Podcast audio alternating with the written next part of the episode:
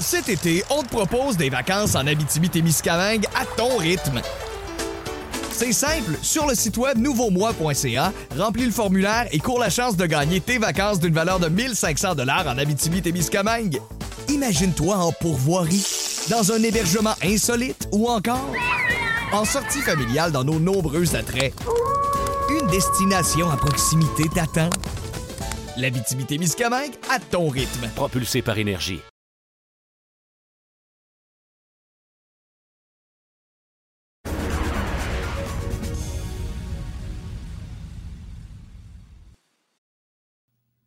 Salut tout le monde, bienvenue à Loin de Sans Foot. Olivier Brett avec vous en compagnie de Jean Gounel et Sidney Faux, euh, des gars que j'ai l'impression de ne pas avoir vus depuis six mois parce que depuis ce temps-là, le Canada est qualifié pour le prochain tour, l'Euro a joué une semaine.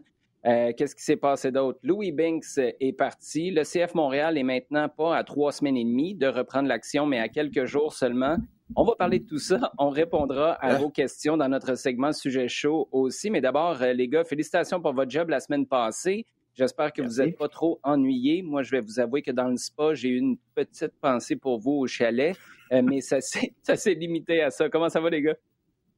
Ça va bien, merci. Nestor Pitana. oui, Nestor Pitana qui est. Écoute, j'allais dire, on pourrait faire un film avec lui, mais littéralement, c'est un acteur, le gars. Fantastique, fantastique.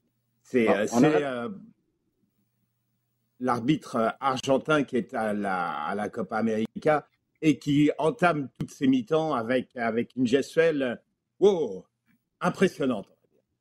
C'est comme si tu prends Howard Webb puis Pierluigi Collina, puis tu fais un love child avec les deux. Ça donne, pas, ça donne pas mal, Son intensité, son autorité, la carrure aussi. Euh, bref, euh, Nestor Pitana n'était pas dans nos sujets, les gars, mais euh, félicitations, Jean, tu as réussi à le plugger bien comme il faut.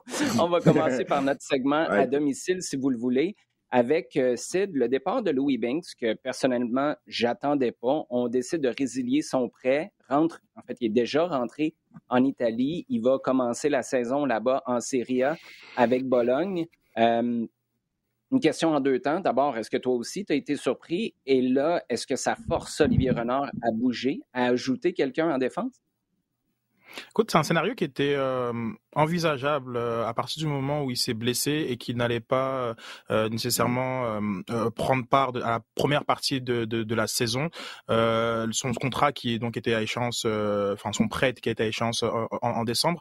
tu pouvais imaginer ce scénario-là où finalement ben, il, reprendrait avec son, son, son, son club, avec en corrélation les les succès euh, de, de, de, Montréal. Je pense mm-hmm. pas nécessairement que euh, si euh, la défense montréalaise prend l'eau de, de, toutes parts, que ce que que Binks retourne à, à, Bologne. Donc il y avait un scénario où bon, il y a une sorte d'alignement de, de planètes où c'était c'était possible. C'était quand même surprenant aussi, euh, puisque on avait envie en fait de voir l'année 2 de, de Bing. C'était quelque chose qui était euh, qui était qui était très discuté et que même dans cette défense là qui qui tournait plutôt bien, on voulait voir comment Binks euh, serait utilisé, à quel rôle, à quelle position. Donc euh, il y, y, avait quand même beaucoup de, sachant aussi que il est très apprécié euh, de, de, la part des, des, des, des partisans. Du côté d'Olivier Renard, euh, ça libère une passe internationale. Ça, c'est ça, c'est toujours un, un, un, atout très important, surtout pour un, un club canadien, lorsqu'on connaît les règles ouais. de, de, de, la MLS.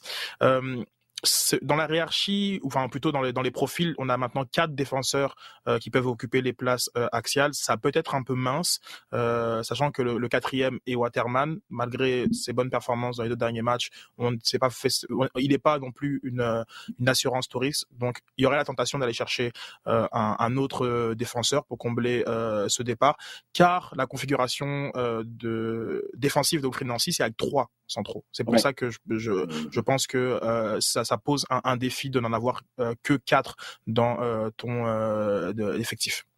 Oui, c'est un très bon point. Le seul qu'on pourrait ajouter à ça, et là en bon français, c'est un stretch, Sid, j'en conviens, mais c'est Zoran Basson à qui j'ai parlé cette semaine. Il a déjà joué dans une défense à trois et il a dit que son poste, il est très honnête, là, son poste naturel, c'est dans le couloir sur la gauche, mais il serait capable de venir donner un coup de main, sachant que on a fait deux ans avec un défenseur latéral gauche, en fait maintenant latéral droit avec la Finlande comme défenseur central en Yuka Raitala. Euh, Est-ce qu'on peut avoir une... Dans le fond, c'est que tu paries sur la santé des gars qui sont là. puis qui font le travail depuis le début de la saison. Mais les matchs vont se bousculer à un moment donné. Je suis d'accord avec toi que ça devient un peu mince. Pour conclure sur le dossier Binks, Jean, je me souviens avoir discuté à la radio avec Olivier Renard pour lui demander c'était quoi le, master plan dans le cas de Louis Binks. C'était toujours, très assumé, de lui donner de la valeur. Il en a pris beaucoup l'année passée. Il a joué énormément. C'était sa première saison chez les pros. On lui fait signer un contrat à Bologne. On le prête immédiatement à Montréal, un prêt qui a été prolongé, mais l'idée, c'était toujours de, l'avoir dans le club où il y avait le plus de chances de jouer, de s'améliorer et, par procuration, de jouer des minutes. Là, à partir du moment où tu l'envoies là-bas, euh, si le CF Montréal est pour gagner à quelque part là-dedans, il faut qu'il joue, il faut qu'il y ait des minutes et qu'il continue de prendre de la valeur. Bah, assurément, oui, euh, c'est certain. Bon, là, on parle de résiliation de contrat, donc ça veut dire qu'il y a eu un rappel aussi et donc une demande assez net et explicite de la part de Bologne. Donc, euh, il faut effectivement aller, aller dans, dans ce sens-là, vivre, vivre avec, regarder, ce que va faire Bings à Bologne, déjà au niveau de, de ses présences, etc. Mais pour revenir sur, ce que disait Sid, ouais, il va y avoir un questionnement sur Olivier Renard. Clairement, on sait qu'au niveau du nombre, comme vous l'énumériez tout à l'heure tous les deux, sur la fin de saison, ça suffit pas. D'accord? Euh, donc, il mhm. va falloir trouver, on, sait qu'il se passe que, plus tu as d'ambition, et on l'espère qu'il y aura ces ambitions-là d'ici euh, d'ici euh, septembre-octobre, plus ça devient difficile que les deux derniers mois de saison. C'est là que tu, tu vois les blessures accumulées, sans parler évidemment de l'usure avec tout le temps de jeu de la saison. Donc, c'est vraiment, vraiment juste. à mon avis, c'est même un peu trop court. Euh, maintenant, ça rentre dans le projet et dans la vision que peut avoir Olivier Renard. Est-ce que je travaille sur du court, moyen, mhm. long terme? On en a déjà parlé beaucoup. Est-ce que c'est nécessaire de sauter tout de suite sur une occasion euh, rapidement là pour envisager les, derniers mois de la saison ou est-ce que je regarde un peu plus long parce que j'ai une place internationale à jouer, etc. Donc effectivement, ça rentre, euh, ça rentre là-dedans. Euh, écoute, euh, je pense que le, dossier Big, a été bien a été bien géré dans la mesure où tu as l'année dernière, il n'y a pas de problème, il a été utilisé énormément, il a progressé. Euh, moi, en début de saison et même en milieu de saison l'année dernière, j'étais pas autant vendu que vous euh, derrière derrière Je trouvais qu'il y avait quand même encore pas mal de pas mal de déchets. je peux dire qu'il a progressé, il a progressé clairement. et qu'il y avait encore une grosse marge de, progression et de manœuvre pour, pour cette année il a fait à Bologne et c'est vraiment dommage parce que dans la configuration actuelle, tu avais vraiment envie de le voir. Bon, fait que là, Sid, si tu as bien compris, si on veut savoir exactement ce que j'en pense de nos commentaires, il faut attendre que le gars parte de Montréal. Puis là, tout d'un coup, on, a, ces vraies impressions. Euh, Sid, juste en quelques secondes, parce que je trouve qu'on est loin du match, mais en même temps, on n'aura pas d'émission avant la prochaine rencontre du CF Montréal qui va se disputer à Miami face au DC United mercredi prochain. T'entrevois quoi comme match? C'est quoi que tu vas surveiller? Euh, ça tout euh, du euh, match piège. c'est une équipe qui est effectivement là en ce moment classée environ dixième du de l'est, mais c'est une équipe qui est vraiment beaucoup plus intéressante que s'affiche le le, le, dit. C'est une équipe qui crée mm-hmm. beaucoup de d'actions, juste comme ça, comme des, des, joueurs comme comme Flores ou Ariola, qui tirent énormément. Mm-hmm. On a au moins trois joueurs qui ont plus mm. de tirs que le premier tireur qui est Kyoto du côté de, de, de Montréal. Euh, donc, par exemple, euh, ils ont perdu contre Philadelphie 1-0, euh, mais ils ont ils ont surtiré, je sais pas c'est quoi le vraiment le vrai terme en, français. Et ils ont beaucoup, ils ont plus tiré que, que Philadelphie, 17 fois euh, à 7. Pour te donner un ordre d'idée, ils avaient peut-être 55% de possession du ballon. Donc c'est pas une équipe qui euh, qui était aussi euh, euh prenable euh, qu'on peut le croire lorsqu'on vu on voit leur fiche avec, avec 3 victoires et, et, 5 défaites. c'est une équipe qui pour laquelle il faut il faut se méfier. Il y a Ola Kamara aussi, un joueur très intéressant. Mm-hmm. Donc je, je, mm-hmm. pense que ça peut être une, une belle opposition et qui d'une équipe qui bon a beaucoup de problèmes euh, dans, dans, le passé de United, mais qui semble un petit peu voilà sortir la, tranquillement euh, la tête, la tête de l'eau. Et de, tu cherches le terme exact qu'on utilise en MLS pour la statistique d'une équipe qui surtire, c'est on dit qu'ils sont en mode Rambo. C'est, euh, on me dit, là, ceux qui sont en charge des power rankings, c'est exactement la formulation qu'ils utilisent. Euh, Jean, si on se décolle un petit peu de la MLS, euh, puis on se concentre sur ce qui domine l'attention sur la planète foot en ce moment, le soccer international, Ben, les Canadiens, c'est fait ce fameux match piège, ou en fait aller-retour piège face à Haïti. On est passé à travers avec un peu d'aide d'un gardien haïtien né à Montréal. Je ne sais pas si ça faisait partie du master plan de John Herdman, ça, mais euh, pour la première fois quand même au 21e siècle, les Canadiens sont au troisième tour. Avant, c'était l'hexagone. Là, c'est l'octogone. Ça annonce un automne vraiment intéressant. Oui, c'est ça. Ça va, ça va, être quelque chose. Ça, va être une projection vraiment, vraiment intéressante et euh, euh, chouette parce que, effectivement, ces deux matchs contre Haïti, on en parle depuis euh, plusieurs mois. On savait que le premier tour de la phase de groupe allait être plus un, un moment pour dérouler et faire un certain nombre de, de préparations, d'ajustements. Euh, mm-hmm. Avec ce dernier match ou cet avant-dernier match contre Suriname, il fallait un petit peu négocier un peu plus sérieusement, on va dire.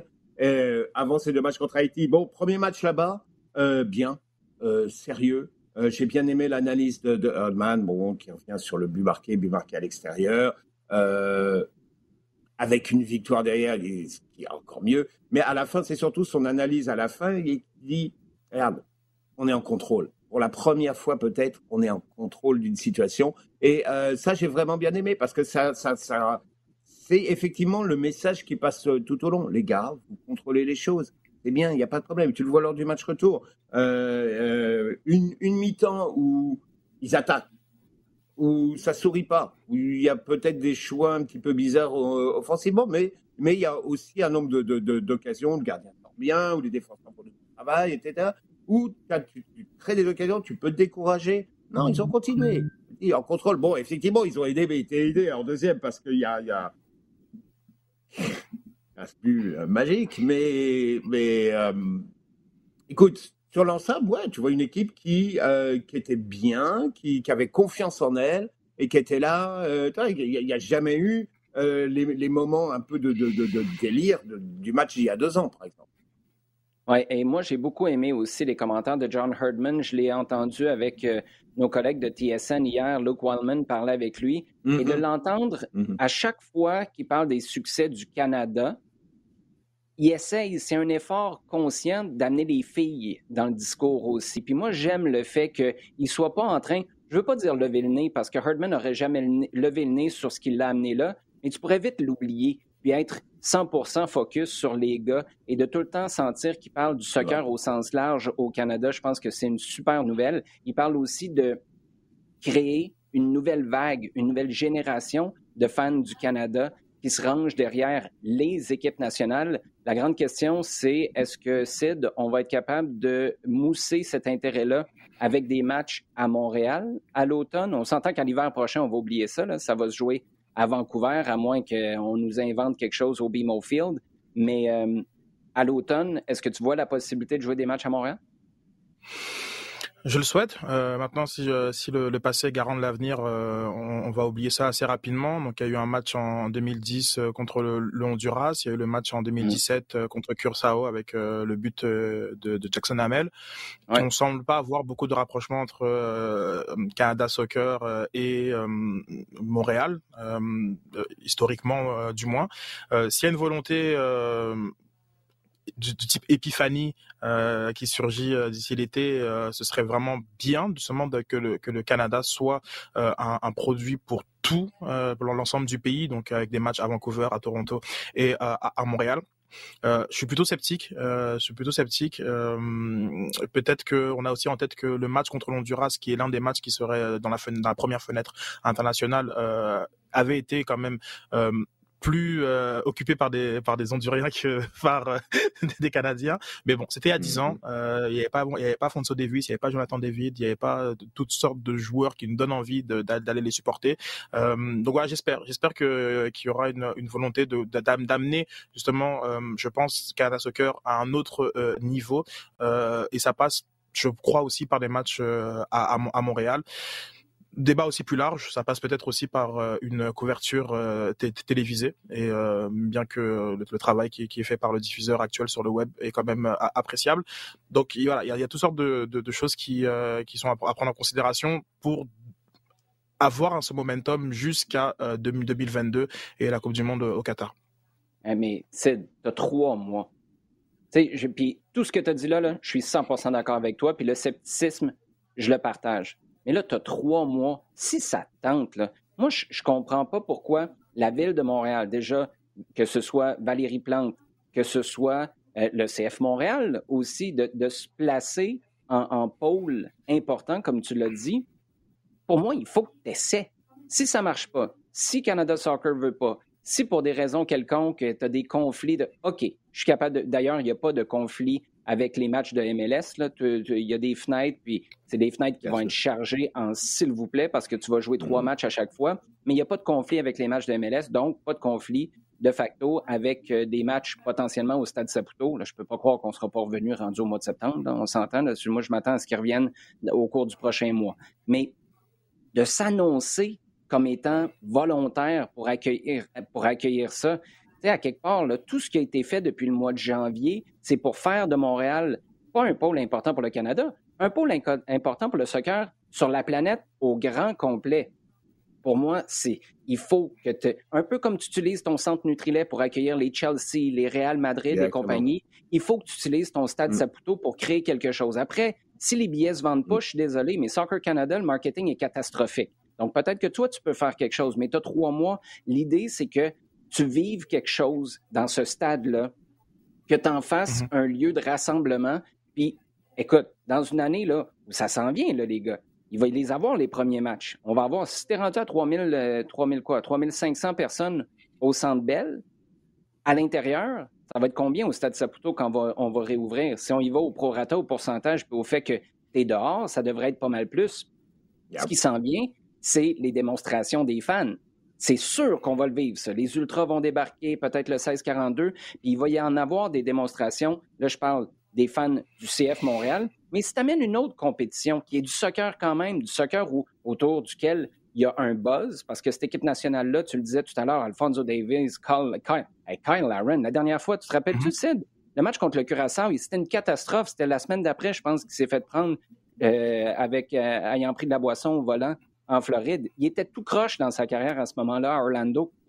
On est mm-hmm. ailleurs. Mm-hmm. Pourquoi pas mm-hmm. en profiter puis accueillir ça au Stade Saputo ou au minimum être vocal dans notre volonté de l'accueillir? Après, si le reste du Canada veut rien savoir d'envoyer des matchs ici, ben, on tirera les constats qu'on a à tirer. Mais euh, bref, j'ai très, très hâte de voir comment tout le monde va se positionner là-dessus au cours, euh, au cours des prochaines semaines.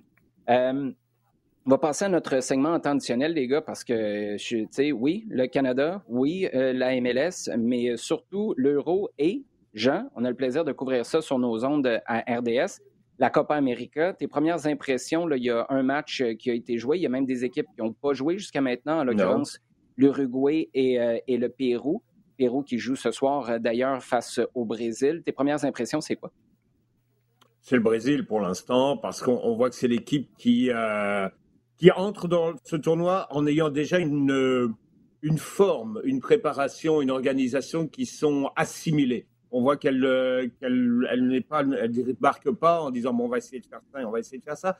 C'est déjà complètement rentré, c'est déjà complètement assimilé. Après, on fait tourner. La, la valeur ajoutée, c'est Neymar, c'est certain.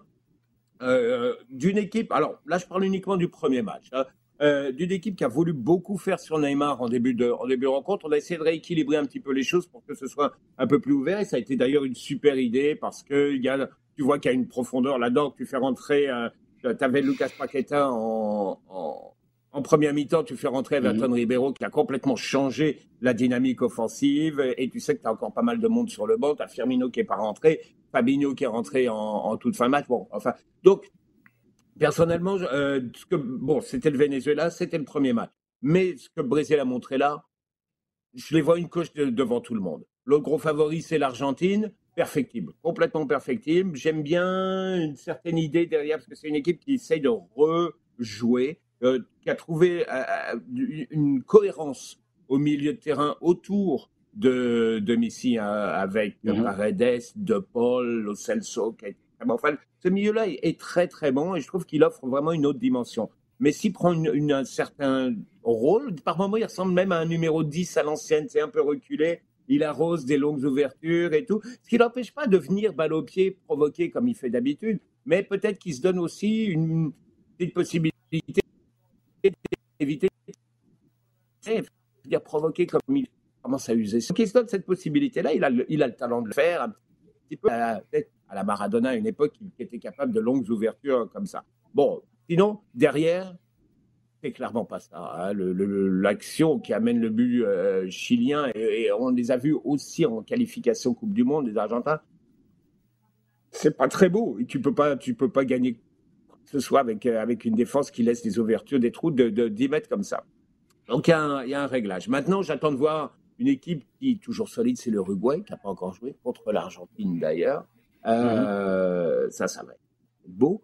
Euh, et puis, euh, après, je suppose que la Colombie est capable de dérouler encore mieux parce qu'elle a montré des choses intéressantes. Et on, va voir. Mais pour l'instant, je te dirais que le Brésil reste une coche au-dessus. Oui, et là, moi, je sens que quand Jean Gounel nous dit l'Argentine contre l'Uruguay, ça va être beau, il, faut entendre, ça va être possiblement une boucherie aussi, parce que l'Argentine contre le Chili, aïe aïe, ça a brassé pas à peu près dans ce, dans, ce match-là. Euh, Cet été, on te propose des vacances en Abitibi-Témiscamingue à ton rythme. C'est simple, sur le site web nouveaumois.ca, remplis le formulaire et cours la chance de gagner tes vacances d'une valeur de 1500 dollars en Abitibi-Témiscamingue.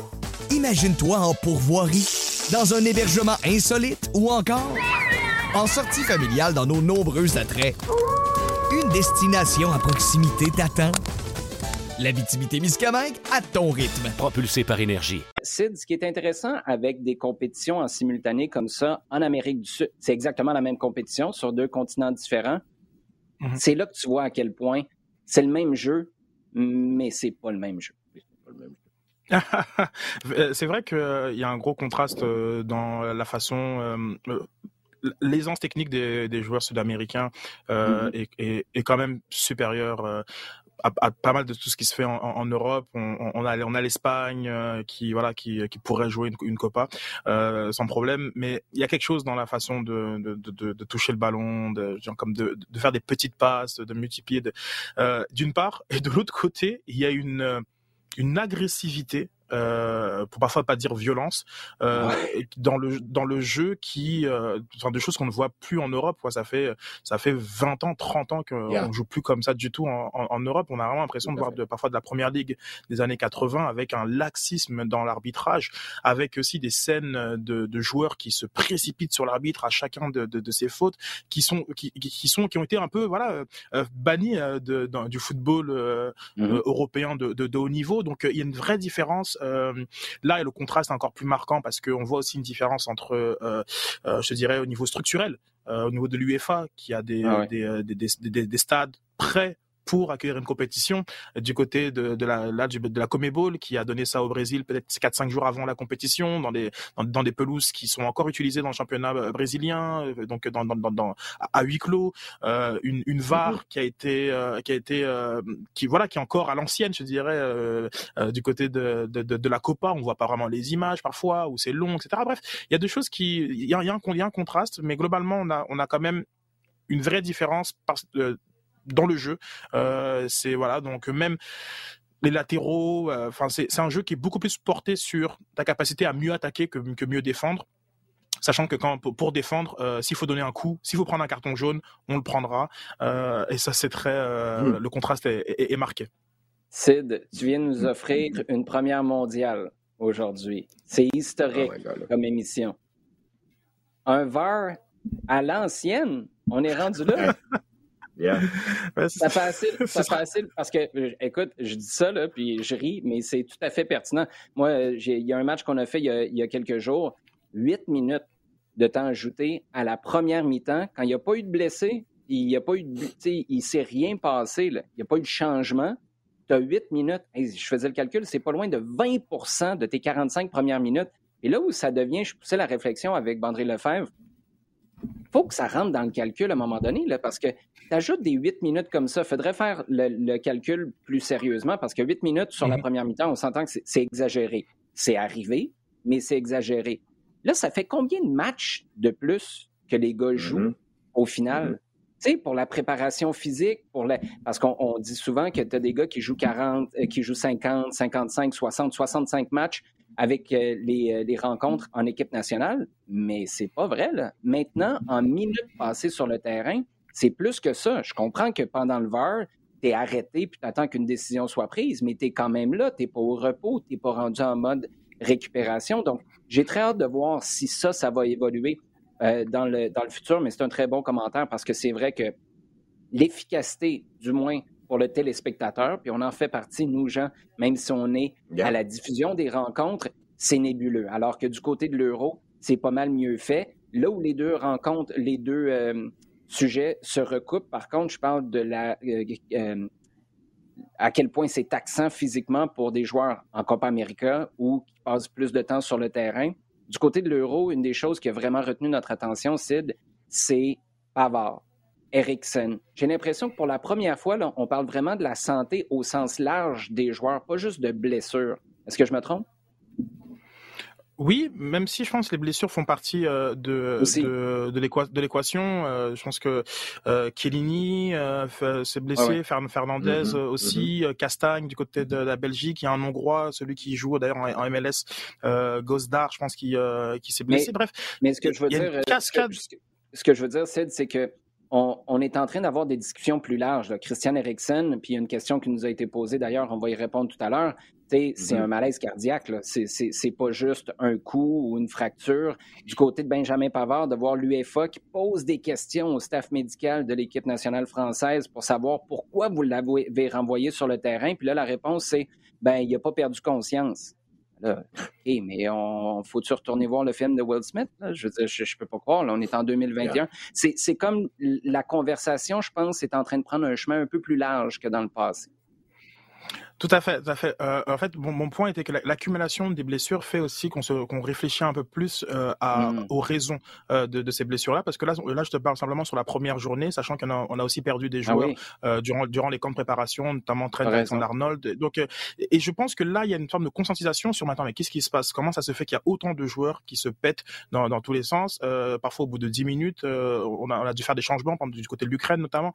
Donc, à ce moment-ci, je crois que avec effectivement euh, les événements dramatiques euh, de, de, de, de, Rickson, euh, qu'on on, s'interroge beaucoup plus sur ça. Et je crois que oui, la santé, que je mets en fait en parallèle un petit peu avec l'envie d'avoir plus de compétition, plus de matchs, la Super League dans son dans, en, en, titre d'un livre qui, qui s'appellerait le foot business c'est là que je crois que la, la conversation change euh, grandement. Euh, alors que bon, on, prenait un peu ces, ces, ces, événements comme des voilà comme des comme des phénomènes isolés, alors que c'est plus on peut plus euh, faire faire l'autruche.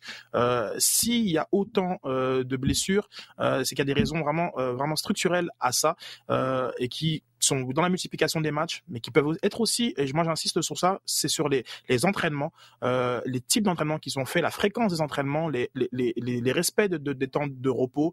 Euh, il y a beaucoup de choses qui sont pas qui sont pas prises en considération, euh, je crois, et que maintenant il faudrait mettre à plat pour qu'on ait le meilleur spectacle possible, parce qu'on veut tous avoir voir les meilleurs joueurs de chaque pays euh, s'affronter, les meilleurs joueurs de, de, de chaque club s'affronter, euh, et en fait finalement c'est nous qui sommes qui, qui sommes victimes de ça, et peut peut-être aussi nous qui sommes euh, partie prenante hein, de ce ah euh, responsable aussi. Je, je, je sais qu'on va pas parler de ça par rapport à Ericsson, mais juste euh, petite, petite parenthèse. À un moment, je me, sens, je me suis senti mal. Je me suis, il y a un moment où je me suis interrogé. J'ai dit, qu'est-ce que je regarde? C'est quoi? Pourquoi il y a un euro maintenant? Euh, oui, des jauges de 20%, de je sais pas quoi. On est en pleine pandémie. Pourquoi ils sont en train de jouer au foot? Cette, cette, cette pensée m'a traversé l'esprit durant durant le euh, durant le, le, malaise cardiaque de, de, de. Et, et c'est vrai que peut-être qu'en tant que supporter, euh, il y a aussi cette peut-être cette responsabilité ou peut-être un, un, engagement, un activisme qu'on doit avoir sur le fait que ok, mais un peu trop de foot tue le foot. Euh, et, c'est là que je pense que l'enjeu de la santé euh, et euh, voilà, c'est très large. Comme tu dis, la conversation augmente, mais il faut même encore même quasiment même au-delà de la santé, sur vraiment sur comment le comment le, ce sport euh, doit s'organiser pour les 5, 20, 30 prochaines années. C'est tellement une réflexion intéressante, Sid. Je vais t'avouer que tu me fais sentir cheap un peu par contre de maintenant enchaîner avec les excellentes performances de l'Italie puis de demander à Jean si c'est une surprise pour lui. Euh, en fait, on aurait, dû on aurait dû inverser les sujets là, parce que là, tu m'as amené sur un petit down qui est tout à fait légitime. puis là, il faut qu'on reçoigne ça vers le haut. Jean, parle-moi de l'Italie. Es-tu surpris de voir que. je suis trop déprimé. Je suis ben déprimé complètement. écoute, je, va, faire une dose euh, sur rue Saint-Laurent, dans, dans, la petite Italie à Montréal. Je suis pas mal certain que ta déprime, elle va disparaître parce que, waouh, hey, c'est tout ce qu'il y avait de plus italien en défense avec une solidité admirable, mais après, ça joue. Ça joue. Moi, ce que j'ai aimé, c'est la fluidité du jeu, parce qu'on a, on a des équipes qui jouent là, on a des équipes qui jouent bien même. Il y a une fluidité dans le jeu. Il y a, il y a ça, va naturellement vers l'avant, ça, il y a, y a, du mouvement, il y a continuellement des joueurs qui sont là avec, euh, avec des partenaires. On avait parlé la semaine dernière de ce milieu là, autour de Jorginho, euh, Barella, évidemment mm-hmm. la Catelli, parce qu'on a parlé hier, on l'a vu hier, hein, mais euh, c'est solide, c'est très très solide. Euh, Spinazzola à gauche, wow, pas mal du tout. De l'autre côté, il y a, il y a Florenzi et puis euh, Di Lorenzo, c'est ça? Ouais. Euh, mhm. Non, non, c'est beau, c'est beau à voir. Ça, ça bouge vers l'avant, devant, ça n'arrête pas. moi, je trouve que, c'est assez facile de voir jouer cette équipe-là parce que il y a vraiment une envie d'aller, de créer, d'en faire encore plus. c'est vraiment une équipe qui, qui se dit waouh, on est, on s'exprime le mieux quand on est comme ça. Donc, on met pas de frein. On met pas de frein parce que c'est justement comme ça qu'on est, euh, qu'on est en train de, jouer notre, notre meilleur jeu et qui le rend encore plus compliqué pour l'adversaire. Euh, je trouve que, c'est vraiment euh, une, une, belle, belle surprise d'Italie. À quelque part, ça a peut-être été un cadeau déguisé, c'est de ne pas faire la Coupe du Monde en Russie en 2018, puis là, tu es obligé de te regarder dans le miroir puis d'apporter des changements. Oui, euh, je pense qu'il y a un, travail de fond qui a été fait par euh, Sari. Euh, euh c'est pas, c'est pas, euh, je confonds le nom du, du coach Mantini, pardon. Donc, un travail de fond qui avait, il avait je pense qu'il y a plus d'une trentaine de joueurs qui, qui, ont, qui ont fait la sélection italienne, peut-être mmh. presque 40, euh, où il a fait, il a fait une, une revue. Euh, tu sais, il y a beaucoup de sélectionneurs qui arrivent avec des idées préconçues, euh, mmh. où ils disent voilà, je, je vais mettre ce, ce 11 là et puis on, on va venir mmh. avec ça. C'est pas tout ce qu'il a fait lui. Lui, il a vraiment fait l'inverse. Il a fait on va, on va, on va tous vous voir et on va essayer de, de, mettre en place la meilleure chose. Mais en parallèle, j'aimerais quand même souligner aussi l'excellent travail euh, en Serie A, euh, même si ça se ça se matérialise pas forcément euh, en Europe. le championnat a vu des mutations mutation tactique. Euh, euh, je pense qu'on peut dire que même Atalanta euh, est, la locomotive de ces changements tactiques, un peu dans, l'esprit de ce que faisait la, la, Roma, de ce, que fait parfois la, la, Lazio. Donc on a, on a des Naples, Naples, genre comme c'est, on a ce, football qui n'est pas total, mais où il y a une débauche d'énergie et des mouvements qui sont assez admirable.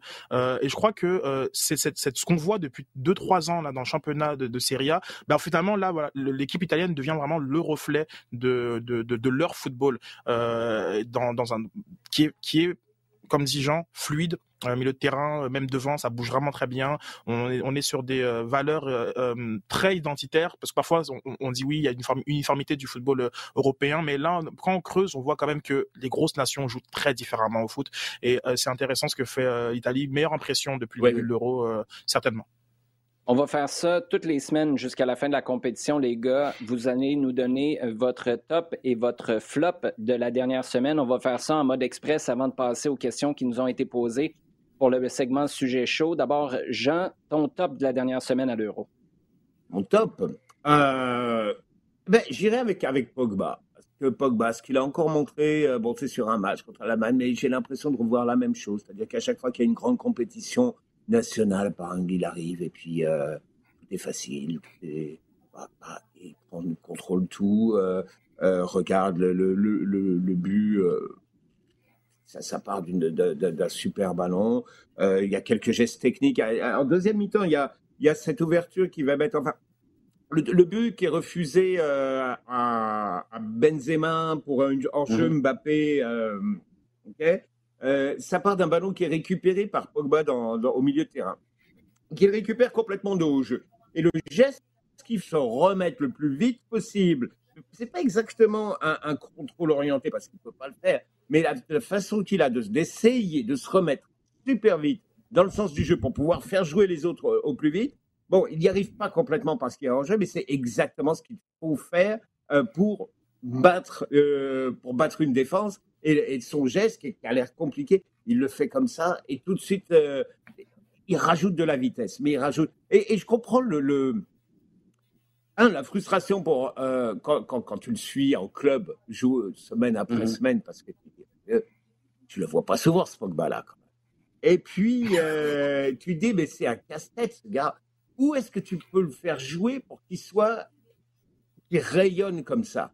Parce que oui, il te récupère des ballons. Milieu polyvalent, ouais, milieu un peu plus défensif, oui, mais tu vois la qualité qu'il a. Est-ce qu'on, à la limite, je dis, mais pourquoi pas le faire jouer en numéro 10 par moment? C'est vrai que tu te prives d'un certain nombre de. Mais il est trop bon par moment pour qu'on puisse essayer de le catégoriser quelque part. Je pense que personne n'a été encore capable complètement de trouver comment le faire rayonner au maximum. Ton top euh, L'Avar, euh, j'en parlais tantôt par rapport à la Copa, où euh, bon ça c'est le côté sombre de, de l'Avar, euh, alors qu'à l'Euro il y a eu des, des, des, consignes très claires de, de l'UFA euh, sur l'utilisation de l'Avar. Ils sont ils sont le, le, centre de commande est, basé à Nyon, avec vraiment dans, dans pour objectif de effectivement de, de soutenir l'arbitre central, mais que l'arbitre central soit au cœur du jeu. C'est lui qui prend les décisions. On est simplement là pour corriger les, erreurs manifestes, comme on, nous on le connaît hein, du côté de la MLS, mais qui est comme pas, qui était pas vraiment très bien appliqué euh, dans mhm. les différentes ligues euh, européennes. Donc là, on a une VAR, une VAR qui va vite, une VAR qui prend des décisions euh, sur, qui, qui se qui qui est pas euh, qui n'arbitre pas à la place de, de, de l'arbitre et cette première journée a été euh, vraiment moi j'ai trouvé c'est ça que la VAR doit être et si l'avare était ça depuis depuis, depuis deux ans, il y aurait eu beaucoup moins de, de, de débats. Euh, et, euh, et ça, il faut il faut le souligner. Peut-être qu'il y a des il y a des choses à apprendre. Un, un centre de commandement, ceux qui écoutent mmh. le hockey ben, euh, connaissent, ça. Euh, D'ailleurs, c'est des points que tu avais souvent amené euh, au lit sur un, un, centre de commandement, euh, des consignes, des, des, paramètres très clairs dans lesquels on utilise ou pas. Et après, de façon culturelle, vivre avec l'erreur. D'accord? Il y a mmh. des erreurs qui vont se faire. Il y a des il y a des les Français pensent qu'il y a qu'il y a, a penalty sur le, le tacle de de Hummels, très bien. Mais il faut aussi apprendre à vivre avec, avec des décisions qui sont, prises par le central. Et voilà, la VAR euh, est, très euh, intéressante. Ouais, L'idée, moi j'ai toujours les commentaires de Howard Webb, l'idée c'est pas d'arriver à la perfection, c'est de réduire le nombre d'erreurs flagrantes qui ont été commises et en ce sens-là, je suis d'accord avec toi. La seule chose que je changerais, je comprends la volonté des arbitres assistants de ne pas lever le drapeau trop vite pour pas tuer une action de manière erronée avant qu'on laisse l'action suivre son cours, mais il y a des fois où on attend trop. Puis je pense que ça prend, en bon français, un soccer sense pour savoir c'est un attaquant qui s'en va vers Manuel Neuer. Puis Manuel Neuer, ça tente de sortir avec les coudes, les poings, les genoux puis les crampons en avant. Là, tu peux avoir un accident grave à un moment donné. Puis je suis désolé, mais ça, ça va être sur la conscience des arbitres assistants qui a pas toujours, je comprends, attends, assure-toi que tu sois, entre guillemets, protégé par la reprise vidéo, il n'y a pas de problème parce que tu vas être le moins grand facteur possible sur une séquence, surtout sachant qu'une fois qu'on siffle, ben, c'est terminé, tu peux pas aller au bout de l'action. Mais savoir qu'à un moment donné, ça devient dangereux et il faut que tu protèges les joueurs, moi, c'est la seule chose que je verrais à améliorer là-dedans. Ton flop maintenant, Sid? Euh, Arnautovic, euh, ça, son insulte euh, aux joueurs de la Macédoine du Nord, euh, c'est les pires heures de l'Europe en fait. On voit tout le temps que c'est un, continent qui s'est chicané pendant des, un millénaire et, euh, et, et, ça, je trouve ça très attristant quand lorsque on, ramène ces, ces, ces conflits sur un sur un terrain. Donc il a été suspendu par par l'UFA, il s'est excusé, mais voilà, je pense que il faut garder le football dans dans, dans, dans ce que c'est et, et, éviter parfois cette cette cette politisation de, de, des comportements. Donc euh, ça, ça m'a, ça m'a, vraiment dérangé euh, sa, sa, réaction et, et, je pourrais dire en top à la bas qui avait, qui lui a, qui lui a fermé sa bouche euh, de façon assez virile et, et j'ai trouvé ça très appréciable de la part du capitaine mm-hmm. autrichien. Ouais, deux choses que je mm-hmm. retiens dans le cas d'Arnautovic, c'est le classique. J'ai pas eu de propos racistes. J'ai des amis partout dans le monde. OK, mm-hmm. c'est beau. Puis euh, la deuxième chose, c'est Arnautovic serait la cible de Bologne et éventuellement du CF Montréal. On va juste vous laisser mijoter ça pendant quelques semaines, puis on verra si à un moment donné, ça se matérialise avec quelques décisions que ce soit. Jean, ton, flop maintenant sur euh, la dernière semaine à l'Euro? Ah, je vais rester là, euh, au niveau du jeu, la Turquie, la Turquie, parce que ce qu'ils avaient, bon, ils avaient fait quelques bons coups en, en qualification, ils ont battu la France. Euh, conjointement, ils ont fait des très bons matchs en qualif Coupe du Monde.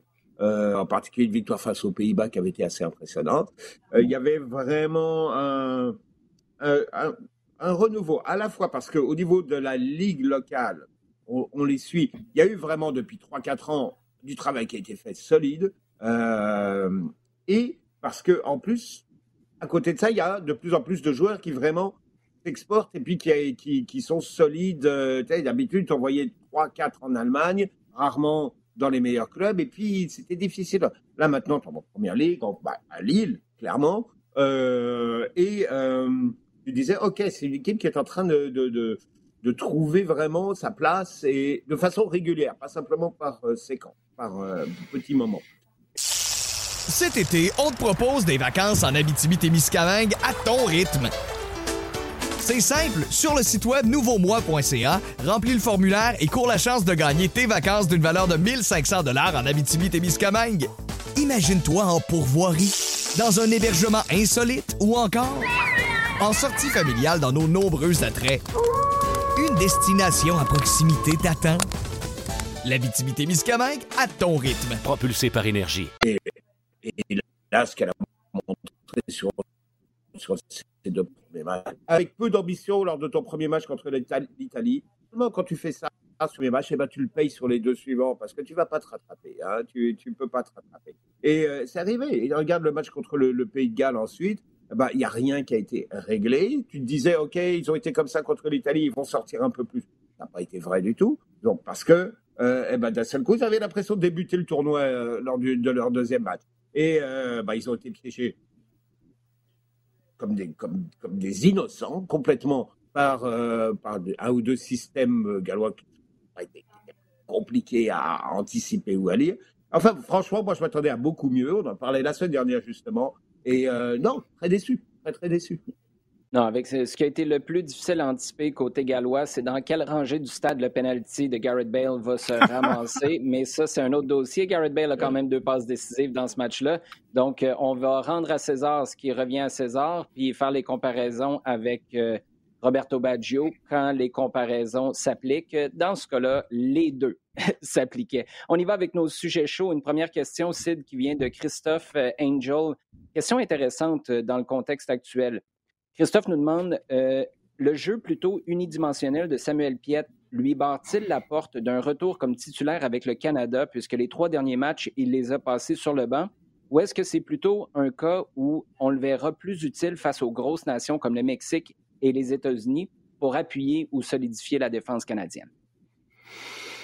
Excellente question. C'est vrai que on a, on a vu un système à 3 contre Haïti euh, où on peut se permettre peut-être de, de, d'être dans cette configuration-là euh, pour, euh, pour Erdmann. on voit un rôle un peu hybride de d'Osorio qui mm-hmm. parfois vient même quasiment sur la ligne de défense centrale pour pour ressortir le, le, le ballon. je ne sais pas forcément si ça veut il faut lire euh, au-delà de, de, de, la circonstance des, des matchs, euh, je trouve que unidimensionnel, je trouve que c'est vraiment sévère comme euh, comme appréciation de, de, de Samuel Piet.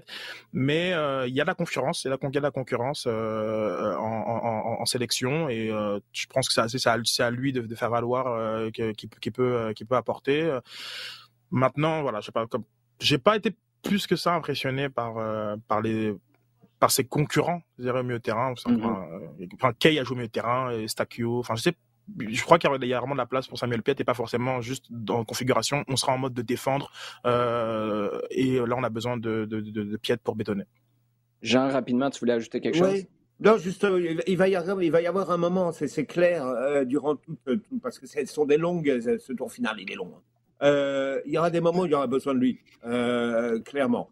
Euh, euh, ensuite, euh, dans quelle configuration exactement pour faire quoi Je sais pas, mais je pense qu'il aura clairement besoin de, besoin de lui. Il y a, on a vu Kai, on a vu Astachio, euh, combien, combien fait le travail, mais il est certain qu'il va falloir peut-être même leur adjoindre sur certains matchs à Samuel Piet d'ailleurs, parce que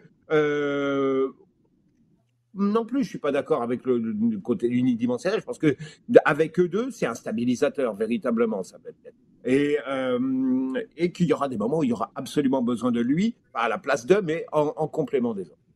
Oui, et euh, quand Jean dit que ça va être euh, long, ça va être lourd, ce dernier tour de qualification, au final, tu joues en mode aller-retour. Tout le monde est dans le même groupe et c'est 14 matchs. Tu en joues 7 à domicile, 7 à l'extérieur, une fois contre chacune des autres équipes de cet octogone. Ça va se jouer du mois de septembre au mois de mars, si je ne me trompe pas. Donc, prenez juste en considération que là-dedans, tu as l'entre-saison, MLS aussi. Donc, c'est vrai que ça va être un calendrier très chargé pour les internationaux canadiens. Jean, maintenant, la deuxième question vient de Dominique Leduc euh, qui nous fait ça en mode express, euh, puis euh, c'est, tout, est là. Sergio Ramos s'en va où? Alors, il vient de partir de, donc, contrat terminé avec le Real. Il y a deux types de pistes. Il y a le big contrat Manchester City PSG. En gros, il n'y a que L'autre que j'ai vu, qui est plus un truc de cœur, qui serait un retour à Séville. Euh, qui serait, très beau. C'est quand même assez, assez classe de la part de Sergio Ramos. Mais il faut, pas, euh, faut pas cracher sur une possibilité euh, PSG Manchester City. Clairement, sont les deux équipes qui ont les moyens de le faire. actuellement, je penserais Manchester Manchester City. vous l'avez entendu ici en premier. Jean Gounel, déclaration, sweeping declaration. Sergio s'en va à City. Ah. Euh, Sid, il y a Michael Forcier qui euh, nous amène dans le giron du CF Montréal en nous demandant mm-hmm. les partisans, oh, ça j'ai hâte de t'entendre là-dessus. Les partisans ont-ils raison de s'indigner du retrait par Photoshop? En tout cas, on utilise quelque chose, je présume que c'est Photoshop, Michael. Euh, du logo de l'impact sur le maillot de Binks et le T-shirt de Thierry Henry dans les communiqués annonçant leur départ respectif. Là, pour expliquer pour les gens qui n'auraient pas vu passer, la raison pour laquelle c'est ces deux personnes-là, c'est qu'on ne les a pas vus encore en 2021, donc on utilise des images de l'an passé où c'était avant le rebrand, l'équipe s'appelait encore l'Impact, c'était le logo de l'Impact, et quand on communique, on enlève le logo. Qu'est-ce que tu penses de l'indignation des supporters? Est-ce que c'est justifié ou est-ce qu'on comprend juste pas qu'on a passé un autre appel? Ah, c'est une euh, tournée comme ça, c'est compliqué, mais euh, bon, bah, ils, de toute façon, ils ont raison de, s'indigner. Je suis pas là pour leur dire qu'ils ont tort de s'indigner. Ça, c'est, ils s'indignent sur ce qu'ils ont envie de s'indigner. Ça, c'est pas vraiment mon problème. Mais je, je, je, pense que du point de vue de, de Montréal, euh, c'est pas forcément euh, adéquat de, de, de, de retirer le logo. Fait partie, je veux dire, c'est pas, c'est, ça fait partie de leur histoire.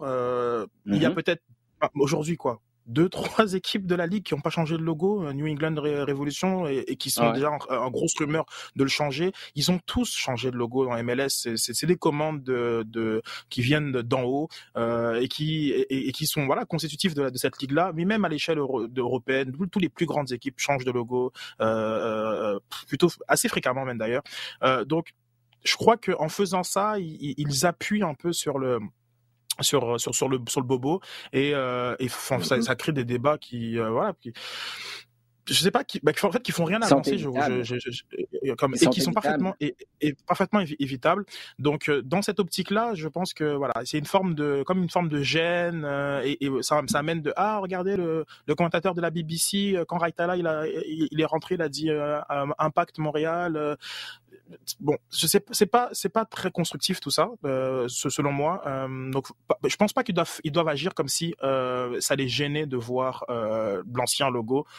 Dans deux trois ans, ils pourraient encore changer de logo. C'est correct, ça change rien. C'est l'équipe de, c'est l'équipe professionnelle de montréalaise. Puis point. Je, je suis d'accord avec tout ce que tu dis. Pour moi aussi, c'est évitable. Et le fait qu'on l'ait. Je me suis pas trop posé la question quand c'est arrivé avec Thierry Henry. C'était frais, toute cette histoire-là mon feeling, c'était qu'on voulait vraiment se détacher, on voulait marquer le coup. Euh, mais là, quand c'est arrivé avec Binks, je pousse la réflexion, Sid, puis je t'envoie une question champ gauche à laquelle j'ai essayé d'avoir une réponse. J'en ai pas eu encore. Je travaille là-dessus, mais je ne sais pas si on hmm. va le savoir un jour. Est-ce que le CF Montréal a le droit d'utiliser le logo de l'impact dans ses publications? Écoute, euh, je, si je me base sur ce que sur le reste de la ligue et la façon dont parfois ils honorent leurs anciens leurs leurs euh, bah, leurs anciennes légendes, euh, parce qu'on voit souvent des publications de ce type-là, on voit circuler des, des, anciens logos. On est d'accord. Et, on, est, tout à fait d'accord là-dessus, mais moi, je, je, me suis juste posé la question à savoir, est-ce que tu as quelqu'un maintenant qui est propriétaire du trademark, du brand, et qui fait en sorte que tu peux pas publier des trucs avec ça dessus? Je, je pose la question parce que pour moi, c'est tu as parlé d'appuyer sur le bobo. C'est pas appuyer, c'est prendre un mini scalpel puis le réouvrir pour aucune raison. Tu sais, je comprends pas le upside et où. Tout le monde va comprendre que Thierry Henry, c'est l'ancien logo. Tu as pris une photo de l'année passée. Écoute, euh, moi, j'ai des photos de moi quand j'avais des cheveux. Là. Maintenant, euh, on va-tu. Euh, je m'en vais pas sous Photoshop pour m'enlever les cheveux puis me remettre chauve quand j'avais 17 ans, tu sais. Puis ça change pas. Puis pourtant, ça, ça cadrait parfait tu le sais que ça va durer quoi, six mois, un an, puis après ça, il n'y en aura plus des gars qui sont partis, puis tu n'as pas de photo d'eux sur le terrain avec le nouveau euh, logo. J'ai vraiment de la difficulté à m'expliquer, puis c'est là où je me suis dit, c'est peut-être pour des raisons légales, et ils n'ont pas le droit, entre guillemets, d'exploiter le logo et le trademark Impact de Montréal avec des nouvelles publications. Si c'est le cas, ben là, ça s'explique. Si c'est le cas, ben dites-le. Puis si c'est le cas, qui est propriétaire du trademark Impact? Et puis là, c'est 100% de la spéculation. C'est juste que j'en viens aux mêmes conclusions que toi. Pourquoi? Ça sert à quoi? Y a-tu vraiment, à quelque part, un avantage d'effacer littéralement le, logo pour lequel Louis Bing a joué? Bref, on va essayer de trouver la question, la réponse plutôt à cette question-là.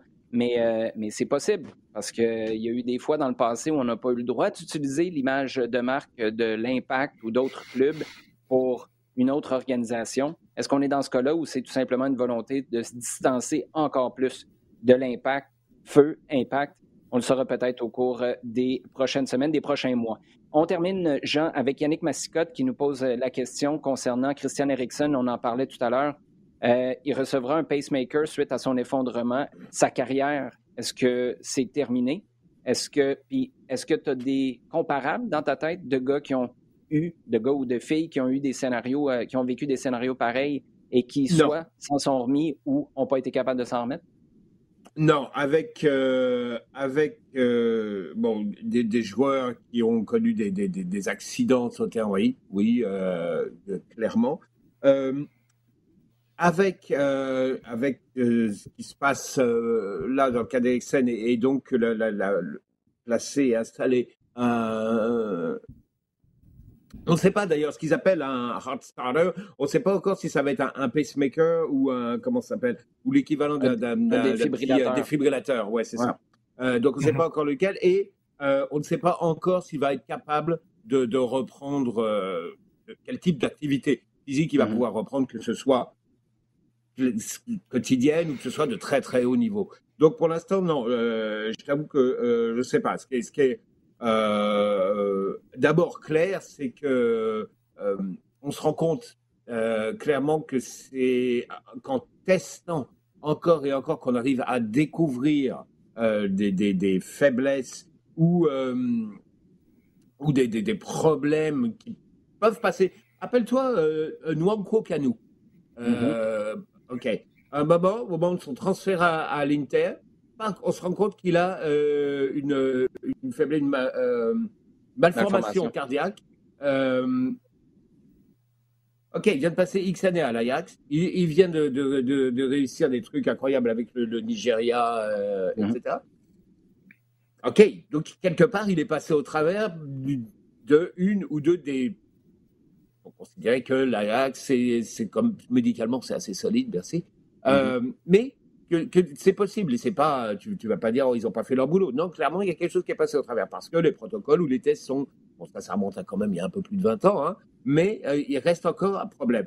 Alors, je, je, cherchais un petit peu et je me rends compte qu'il y a une résistance parce que les tests, et en particulier pour des jeunes joueurs, sont, coûtent cher. Hmm. Wow. vous, voyez où on veut en venir là, hein D'accord. Euh, mais, euh, mais clairement, on se rend compte qu'il y a un certain nombre de, de, de de conditions, de maladies qui passent au travers et euh, qui, peuvent créer des situations comme on a pu voir euh, samedi dernier. mais, mais euh, ouais, il faut faire cet effort-là pour, pour continuer de tester et continuer de, de, faire tous ces, tous ces efforts. Bon, ça dit, pour Eriksen, bah écoute, non, la réponse, je ne sais pas. Je sais pas encore. clairement, l'idée, c'est essayer de lui offrir les meilleures conditions possibles pour continuer à, jouer. Je sais que, qu'à nous, mais on ne parle pas même, de la même chose. Nous avait pu jouer. Il y a eu une intervention médicale et ensuite, euh, six mois après, il a pu recommencer petit à petit à se, relancer et il a rejoué puisque ensuite il est allé à Arsenal. Enfin, ça a complètement été. Est-ce que dans le cas d'Ericsson, ça va euh, être possible? Je ne sais pas, mais disons que dans la, la euh, c'est assez optimiste d'une façon générale actuellement. Est-ce que ça le sera jusqu'au bout? Je ne sais pas. Mhm. Mais pour l'instant, on en est là et disons que euh, actuellement, c'est possible. Oui, et euh, quand tu dis que les, euh, les, les, tests coûtent cher à quelque part, quand tu es passé par Tottenham, qui a un, un, nouveau stade qui coûte quoi 2 milliards de trilliards de billions de milliards d'euros, euh, ou de pounds à quelque part ton test, là, ah. vous, savez, vous, savez quoi, vous savez quoi faire. Puis je suis pas en train de dire que Tottenham est passé à côté de ses tests euh, médicaux, mais c'est une excuse. Il vaut peut-être pour certains championnats reculés avec des moyens très modestes mais pas les championnats par lesquels Christian Eriksen est passé. Sid, tu voulais ajouter quelque chose là-dessus en terminant? Oui, que euh, Blind joue avec un pacemaker, donc le, le, joueur de... Là, ils sont en ce moment avec, le, avec, le, Pays, le Pays-Bas. D'ailleurs, il a eu de grosses difficultés euh, à, à, jouer, enfin à dormir, euh, de jouer. C'est pour ça qu'il est sorti en pleurant, parce qu'il était très, très, très affecté par, par, par, par la situation. mais lui, lui, il joue avec un pacemaker. Et c'était, il a eu un malaise aussi avec l'Hertha Berlin en 2019, quelque chose comme ça. Et puis, mhm. donc voilà. Je ne sais pas du tout si euh, la carrière de Ericsson, euh, enfin, je, sais, je ne sais pas, euh, parce que chaque cas est, très, est, différent, mais il y, a eu des situations où euh, la, possibilité de jouer avec, un, avec soit un pacemaker ou soit un, un défibrillateur implanté qui aurait deux rôles de ralentir parfois les, les, battements du cœur ou parfois ou de faire le, choc parce que voilà le. Oui, très bonne précision. J'avais oublié le code Daily Blend. Merci de nous le rappeler. Sid, en terminant, les gars, au cours de la prochaine semaine, je vous donne tout un défi, mais mettons une chose, Jean, que tu vas surveiller. Écoute, c'est uniquement anecdotique, hein? mais euh, vendredi, il va se passer quelque chose pour la première fois dans l'histoire du foot. Les deux plus fortes et les plus vieilles rivalités au niveau national auront lieu en même temps. Angleterre-Écosse et Argentine-Uruguay. Il n'y a pas plus vieux, il n'y a pas plus fort. Euh, tu peux mettre n'importe quoi. Et pour la première fois, ils vont avoir lieu en même temps, en même temps, le même jour, en compétition. Je trouve que c'est, euh, il n'y a a pas de, c'est anecdotique. Il n'y a pas de, truc comme ça, mais ça permet de, revenir un petit peu, de parler un petit peu de d'une autre époque. De l'histoire des compétitions. Ça, ça tombe dans la même catégorie que quand tu nous avais dit qu'on allait surveiller Brentford. Félicitations, Jean, tu nous sors toujours quelque chose d'un peu champ gauche comme ça. Pour toi, Sid? Euh, complètement au hasard, France-Hongrie. Ouais, ouais, au hasard. Parce que, parce que tu es un gros fan de la Hongrie. Sid, je peux pas. Je, te, le pardonne juste parce que tu nous as sorti le pacemaker de Daily Blend il y a deux minutes. Sinon, je te le pardonnerai pas. Les gars, merci. C'est toujours un plaisir de jaser avec vous. Merci à vous, vous, à la maison, de nous avoir écoutés et de nous poser vos questions. Continuez de le faire euh, tout au long de la semaine sur Twitter avec le hashtag LDSF. Continuez également de partager le contenu sur le rds.ca et sur iHeartRadio. On vous souhaite une excellente semaine.